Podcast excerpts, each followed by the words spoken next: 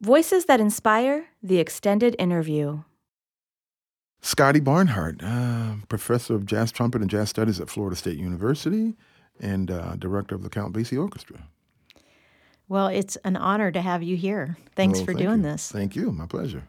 So, when did you have a sense that you had an artistic ability? Um, that's probably two answers to that question. When did I have a sense that I had some artistic sensibility? Probably when I began to play the trumpet when I was nine years old. It was always easy. It was never a struggle. It was never hard. I could always just play. And so something deep in me kind of knew that I liked it and I wanted to keep doing it. But when I got to about ninth grade or 10th grade, one night I remember I couldn't sleep, you know, I just tossing and turnings, two or three o'clock in the mornings. I said, well, I'll just get up and read. You know, I had these Encyclopedia Britannicas in my room, and I remember looking at all of the letters A to Z and on the books, you know, and I grabbed the one that had M on it. So I said, I'll just read about music. And as I started reading, simply reading the definition of it, I felt this inferno of fire. I said, wow. I mean, just from reading it, that's when I knew I was going to be a musician. I mean, that I was called to be a musician. I knew at that very instant, three o'clock in the morning when I was in ninth grade. I just knew. I never felt that kind of passion. It was, it was all of a sudden as if it just hit me like a ton of bricks, seriously. And that was just from reading it, not even playing it. Reading the, you know, the about the Gregorian chants, about uh, the classical musicians, all of this stuff, jazz, everything, just whatever the definition they had in that book under music. And that's kind of when I knew. Wow. Mm-hmm. That's pretty amazing. Mm-hmm. Were there musicians in your family? Yes, my mother, I get my music talents directly from her. She was a great uh, vocalist, a soprano, and played uh, piano and organ. And her mother, my grandmother, uh, also was a good pianist and organist. And she studied at the Cincinnati Conservatory of Music. And I didn't find this out until I was in my 20s or 30s or something that, they, that she had done that. So it was from my mother, really, um, hearing her singing around the house all the time and uh, listening to her in our choir at church every Sunday. I grew up in Ebenezer Baptist Church in Atlanta, Georgia, you know, with Dr. King and everybody. So Daddy King was the minister when I was growing up. And uh, but every Sunday there would be a different choir. So we basically had four choirs, and there still are four, even under Reverend Warnock now, who's a senator now. But um, there are four choirs there. So every Sunday I got to hear a completely different style of uh, of music, whether it be classical music with my mom's choir, or gospel music with the M.L. King choir, or the children's choir that I was in at one point, or the male chorus. So that's kind of how I got uh, really deeply into music because I was exposed to it every week. Absolutely. What a what a education. Yeah, yeah. So, how did you end up in Tallahassee? One day in high school, my uh, my late great band director Gordon Boykin loved that guy, man. He uh, he simply walked up to me, seriously, he looked me right in the face and said, "You know, you're going to Florida A&M." And I said, "Okay." I hadn't even heard of Florida. I didn't know anything about that. And then he let me hear a tape of them playing a, a, a march called Barnum and Bailey's Favorite. It's a march, you know, a very difficult march. And I heard that band playing that. I'm like, oh my God, there's no way I can, you know. But I was 11th grade, and he said in a week or so they're going to be in Atlanta auditioning, you know, high school students for scholarships, and you need to go over there and play for them. I went over and auditioned. I got a full scholarship. That's how I got here. So he just basically knew where I should go. Mm-hmm. You know, we all need people like that in our lives. That when we when we we feel we're so clueless, and they just yeah, he know he knew. They He- know the he- direction. He was absolutely right. hmm so you have this FAMU connection, Yeah. and then you. How did you kind of launch yourself as a musician then after graduate? I mean, obviously you went through Florida A and M. Yeah. How did that begin? Well, that's interesting. I never heard that put that way before launching myself as a musician. I think I began when I started at nine playing the trumpet. You just basically prepare all of your life for it, you know, because you really there's really no one real way to prepare uh, for being a professional other than just practicing and trying to become a master of your craft. So I was always in that mode. And all the things that happen, and I tell my students the same thing, you really can't prepare for someone calling you, offering you a gig or job. You just have to try to be the best on your instrument that you possibly can be at all times. Spend all your time doing that because that you can control. You can't control everything else. So that was my frame of mind, just trying to get good, trying to be great like Wynton. Like when I saw him when I was 17, uh, when I saw the Basie Orchestra too when I was 12, trying to be good enough to be in that orchestra someday. And look what happened. And I'm simply was I was simply trying to get better. And my high school band director, again, he's the same one that said to me one day in, in school in the band room, hey, the Count Basie Orchestra is in town tonight. You're going to see him. I said, okay. And I went, you know. And he also was the one that told me, you need to get a private teacher so you can really refine your talents on the trumpet. You have some talent, but it needs to be refined. And so this guy, Mr. Boykin, knew, I guess he saw in me that the, the, the uh, I guess the potential I had to to become a professional and be good at it. And so that was my, it's still my frame of thought. I'm just trying to get better as a musician. I'm trying to get my ear better, um, my reflexes better as a musician on the trumpet, on the piano, when it comes to composing, arranging, all of those things. And then hopefully people hear you. and that's really all, it's really all you can do and kind of uh, align yourself with those who are doing what you want to do. So I tell my students all the time, like, for example, if you're a bassist, a young student bassist, in your phone, you should have in, in speed dial the top 10 bassists in the world, period, in the story. You can do that now. You can actually, or email address or something.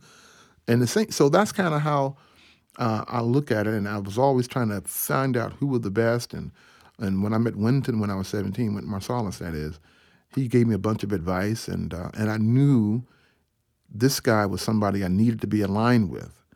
And uh, sure enough, I've gotten things, you know, opportunities from him, through him, because of him, things like that. And that's how it is. Musicians help each other, you know.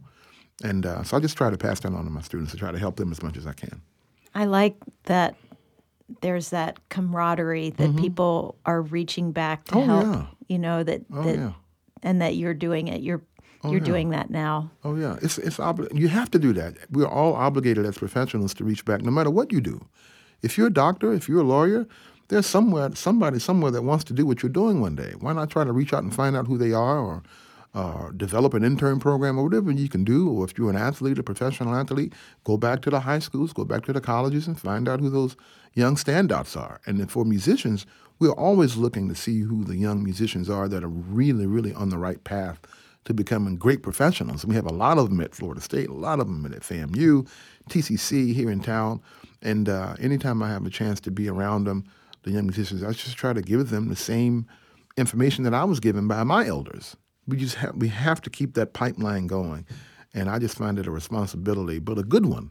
I love doing that, and uh, watching them grow with some information and uh, staying in touch with them as they get on out in the real world. And I've run into students in airports all around the world, which is great when I see them traveling somewhere to a gig or something, and I'm going to a gig somewhere, and you see them on tour and they're having a ball. It's it's nothing like it.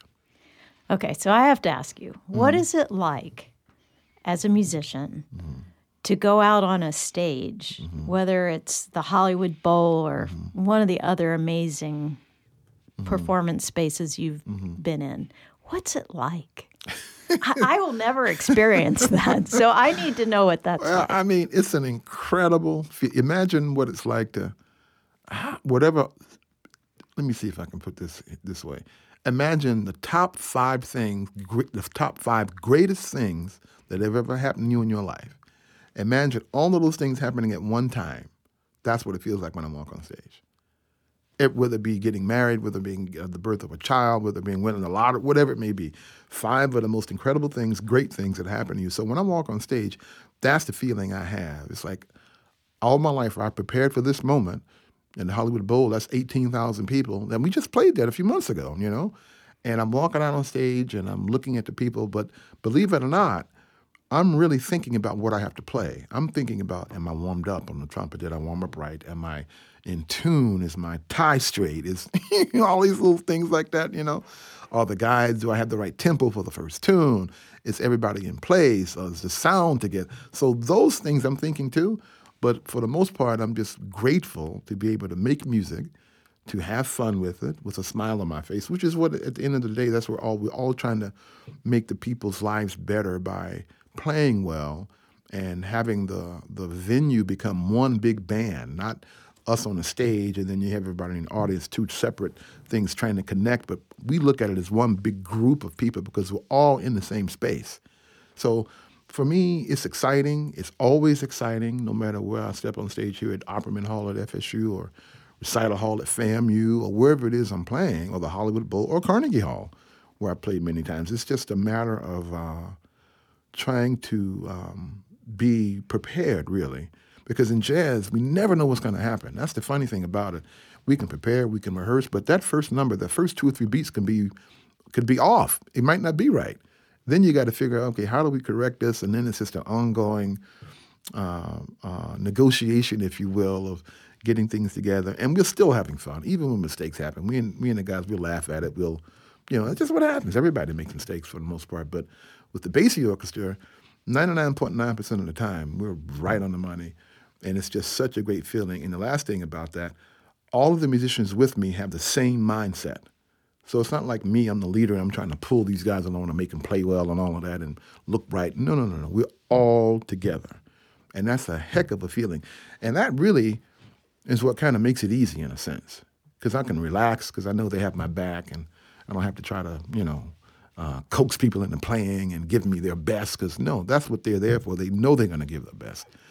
And uh, so that's a long answer to that question, but I hope it answers it for you. Well, it does. I it gives me that sense of what it must be like. Mm-hmm. You know, just that walking out and Mm-hmm. and when you're everybody's on the same page and Mm-hmm.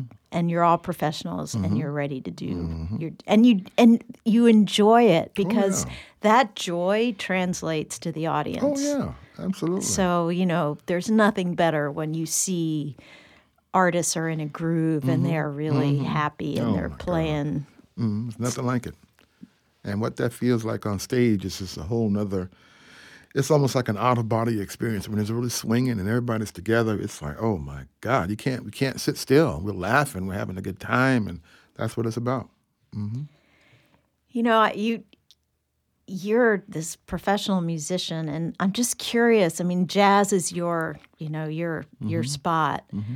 But what is the music out there right now that sort of is intriguing to you?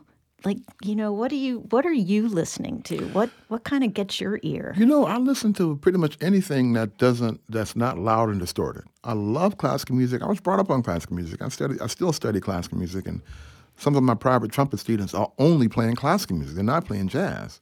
So I love Beethoven, I love Bach and Chopin, Mozart. I, I still listen to that all the time. I was just listening to the Beethoven string quartets the other day when I was driving back from uh, Hilton Head. And uh, but I love Earth, Wind and Fire, who was just here a month or so ago. R and B. I love the Carpenters. I, I, anything that's nice and melodic, I love to listen to. And uh, I was just introduced to the music of Fela Kuti not long ago, who was a South African musician who was unbelievable. So I'm listening to him.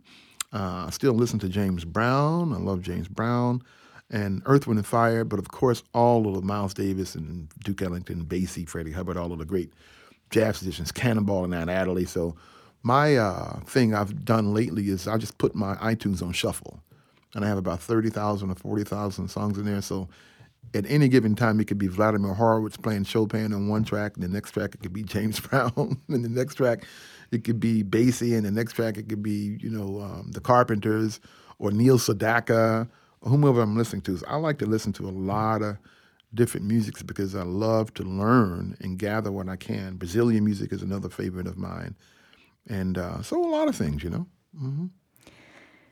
So, this series is called Voices That Inspire. Who who has been your inspiration over the years? I would have to say Wynton Marsalis. I mean, Wynton, um, man, this guy, when I saw him when I was 17 years old live, he was playing on The Tonight Show Johnny Carson. And that particular night, Bill Cosby was the guest host. And because Bill's a huge jazz fan. And uh, and I'd heard that name or some something like Wynton Marsalis from a buddy of mine. This is there was just this, this talk about this great young trumpet player because you know I was a trumpet player and he kept telling me, man, this is young, great trumpet player, man, who's really making a name, blah blah blah blah blah. And so I'd heard those rumblings for a few months. And so that one night, I'm laying up watching TV, expecting to see Doc Severinsen, you know, and um, and Bill introduced the band. He held up the album cover with. I said, oh man, that must be the guy everybody's been talking about. And for the next three minutes, I sat there and watched this guy play the trumpet like I'd never heard or seen in my life. I, ne- I and then he looked to, to be close to my age. That's what got me, you know. I'm like, who in the world? So that was April of 1982. In June of that year, I mean July of that year, I was in London on this jazz abroad tour. It's kind of a long story, but I was in London And uh, we had a night off, and uh, our group leader said, "Well, what shall we do tonight? Let's let's see, let's go hear some music or something." So, he, so somebody in the group said, "Well, here's a newspaper. Let's see what's playing." There's somebody named Wynton Marsalis at a. I said, "Oh my God, that's no, we got to go see him." so we go to this jazz club called Ronnie Scott's in London, and we buy like 30 tickets or whatever. And I'm in the front table in the front row, and it's packed because at that time, he was such a rising star in the classical world and the jazz world. So he walks in, he walks straight over to me, and he said, Man, I got the greatest drummer in the world. That's the first thing I ever heard him say. and then he said, Oh my God, also, I messed around and bought the wrong trumpet to the club tonight. I bought my C trumpet instead of my B flat. So anyway, kind of make small talk and all that. But when he took the stage and played that night, I was three feet away from the stage for three hours, and I, that changed my life. I knew that's what I was supposed to be doing. What he was doing, meaning playing jazz with a great group and all that kind of thing. And he and I became close friends that night. We've been in touch ever since. We've, we've recorded together. We've uh, toured together, you know, parties at my house my mom threw for him. I've been in his house in New York. We've been, you know, the connection through Marcus Roberts here in town. And he has been such an inspiration because he's an example of how, if you really pay attention to the talent that you have and you pay attention to trying to get better and with a serious work ethic, the sky's the limit. And so he's probably been my main inspiration just as a musician, is watching him write and watching him play the trumpet. There's no weakness that he has. And nobody else on the planet is doing what he's doing, period, full stop. No one is doing that. And when you look at his body of work, from a classical standpoint, it's not matched. And when you look at his body of work from a jazz standpoint, what he's been able to put out, it's really close to being unmasked at some point. The variety of work, I mean. And now he's writing symphonies, combining classical music with jazz. That's never been done before. On this level, nobody's done that. All you have to do is do the research. I tell my students all the time, just research it. Don't take my word for it. So this guy, to me, I can easily say he's the greatest musician on the planet at this time. And again, all you have to do is just do the research. Don't take my word for it. Do your own research. And when you combine his jazz output with his classical output, what he's doing now, and what he's writing, we don't have a precedent for that. We do not have a precedent for it. And I think some people still miss that point because he's so popular or he's you know wears nice suits or whatever. But no, study his music, study his actual work, and what you'll find there is no equal to him to what he's doing. And I know this because I studied it, you know. And so for him to be an inspiration to me, and for he and I to talk often, and be on the phone, and you know, joking about stuff or whatever it may be, and uh, it's just he's definitely been. Uh, my greatest influence. Yeah. I got to see him play at Lee Hall for mm-hmm. a Christmas mm-hmm. special. Mm-hmm. I was there. I was I played the concert with Yeah. I remember you were mm-hmm. there too. Mm-hmm. That was a great evening. Mm-hmm. Great vocals. It was just that was one of those concerts where you left just so happy. it just made me happy. Music should do that, or it should make you feel something. That's for sure. How has Tallahassee been for you as a place that is your home? It, has it been a place that supported you in your work? Oh, yeah. I mean, Tallahassee has been a great place to be a musician uh, because the people here really love music and they really care for the arts. Um, whether or not I'm playing at Maclay or one of the clubs here in town, it's always packed. And I've met so many dear friends like Carol Fiore and her late husband Stan Fiore. Uh, it's just been a great place to play, you know. And I think what helps that is that it's a college town, you know, FAMU, FSU, TCC. So there's always this young buzz of young students around town trying to learn the craft, trying to navigate their way uh, and study with us professionals, who, you know, as much as they can. And we always, all of us, uh, try to always play. So Tallahassee has been a great town for that, for really, you know, uh, supporting young talent. Even for as far back when I began in the late '80s, mid '80s, when Bill Kennedy and Lindsey Sargent, every time we would play, it would always be a packed house with Pam Laws, the great Pam Laws. So it's just been a great place for it, you know. And I think the universities have helped that. I really do. Mm-hmm. Is there anything else you'd like to, to add, like reflection on your career or advice to that budding artist that may be listening? Um, yeah, well, I guess it would be two things. As far as advice for young musicians, uh, what I would say is uh, deep down in you, you know whether or not you have a passion for what you want to do. And you cannot let anyone, I don't care who they are, family, friends, you cannot let anyone deter you from that path. You cannot do that. If you know something is right and you feel it's right, the direction you want to go with your music or your craft or your art, whatever it may be, don't get distracted. It's easy to get distracted these days, and it's easy to have um, an influential person in your life, whether it be a parent or a sibling or whomever, to influence you away to do something else that's quote unquote safer or whatever it may be. Don't do that. And luckily for me, I never had that issue, but some friends of mine have had that issue. And they got sidetracked to doing things they didn't want to do, and they regret it to this day, you know? And uh, and if you're good at something, if you're really good at it, the money will come. You know, and the aim shouldn't be money anyway. It should just be able to be comfortable to make it from you know concert to concert, basically. But if you stay true to your your beliefs and your passion in this world and this life, if you really know what it is you want to do, whether it's being the top violinist in the world, the top pianist, the top you know artist in your class, whatever it may be, stay true to that. Uh, and surround yourself with those people who think like you, who are ambitious like you, who are serious like you, and you'll make it. You know, don't have a time limit on it, time limit saying, "Oh, by my time, the time I'm 25." No, no, it's a lifelong pursuit. Can't have a time limit on it. And the journey itself, that is the that that's the reward. That's how I feel. The journey that I'm on, that is the reward for the hard work that I'm I put in and I'm still putting in. And the last thing I would say, as far as something to say, um, I'm, the older I get, I realize how influential my upbringing was with my family in the church in Ebenezer with Dr. King, Jr. and Senior. I knew Dr. King uh, Senior and uh, and Dr. King Jr. and my mother grew up together, and I grew up with his kids. We are the same age and all that. But uh, when I was a baby, he christened me when I was three months old, and Daddy King baptized me but the the influence that the King family has had on my, well, especially specifically Daddy King, the influence that he's had on my character, my uh, my the way that I deal with people, the way that I deal with adversity, to deal with.